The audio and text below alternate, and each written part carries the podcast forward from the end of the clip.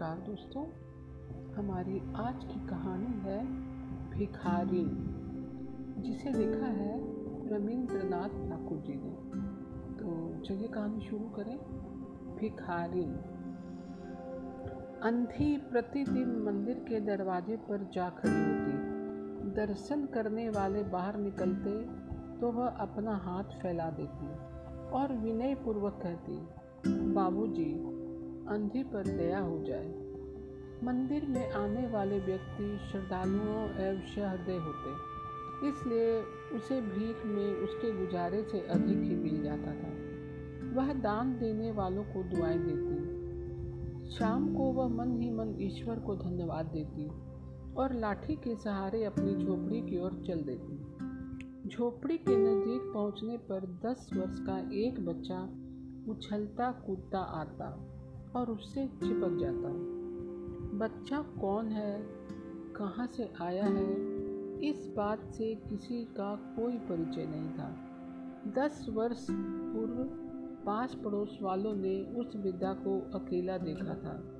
इसके कुछ वर्ष बाद एक दिन शाम को उन्होंने देखा कि एक बच्चा उसकी गोद में रो रहा था। वह उसे चुप कराने का प्रयत्न कर रही थी। साधारण घटना समझकर किसी ने इस ओर ध्यान न दिया। धीरे धीरे वह बच्चा अंधी से हिल मिल गया। वह उसे अपनी जान से अधिक चाहती थी। अंधी बच्चे को अपने से अच्छा खिलाती और अच्छा पहनाती। अंधी ने अपनी झोपड़ी में एक हांडी गाड़ रखी थी। हांडी गाड़ रखी थी। वह जो भी मांग कर लाती, उसमें से आवश्यकता अनुसार प्रयोग करके बचे हुए पैसे उसमें डाल देती और फिर उसे एक बर्तन से ढक देती। काशी में सेठ बनाची दास बहुत प्रसिद्ध व्यक्ति थे। वह बड़े देशभक्त और धर्मात्मा थे। दिन के 12 बजे तक पूजा पाठ में संलग्न रहते। कर्ज लेने वाले तथा अपनी पूंजी धरोहर के रूप में उनके पास रखने वालों का वहाँ तांता लगा रहता था। धीरे धीरे करके अंधी की हाड़ी, हांडी पूरी भर गई। वह उस हांडी को अपने आंचल में छिपाकर सेठ जी के पास धरोधर के रूप में रखवाने के लिए जा पहुँची। सेठ जी ने कहा, बुढ़िया, क्या है? अंधी ने कहा, भीख मांग मांग कर मैंने अपने बच्चे के लिए चार पैसे जमा किए हैं। अपने पास इन्हें रखने से डरती हूँ। कृपया आप इन्हें अपने पास रख लें। सेठ जी ने मुनीम जी से कहा, इसके नाम जमा कर दो।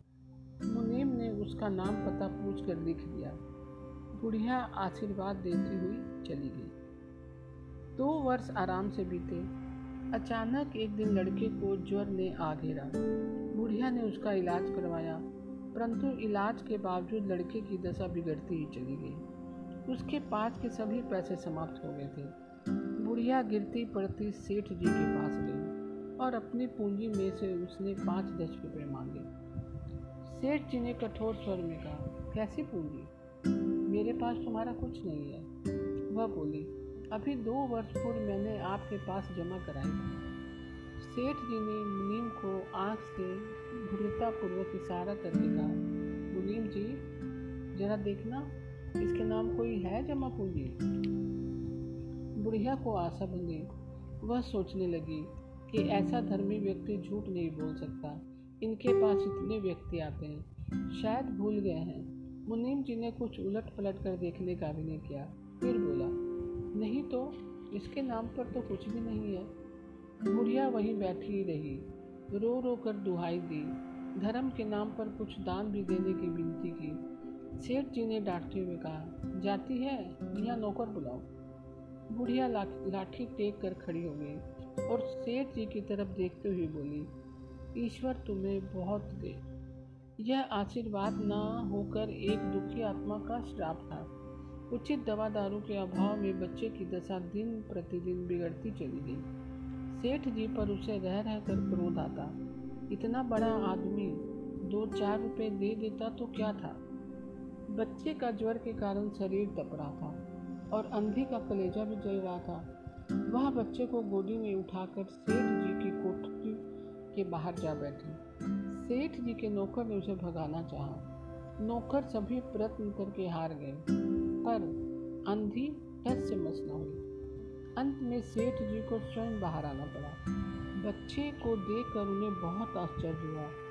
उसकी शक्ल उनके पुत्र मोहन से बहुत मिलती जुलती थी। सात वर्ष पहले वह एक मेले में खो गया था। उन्हें याद हो आया कि मोहन की जांग पर एक लाल रंग का निशान था। उन्होंने झट से अंधी के बच्चे का पाँव देखा। वहाँ पर चित्त अवस्था किंतु पहले से कुछ बड़ा था। उन्हें विश्वास हो गया कि बच्चा उन्हीं का है। उन्होंने उसे छीन कर कलेजे से लगा लिया। बच्चे का शरीर ज्वर से तप रहा था। नौकर को उन्होंने डॉक्टर लाने को भेजा और स्वयं मकान के अंदर चले गए।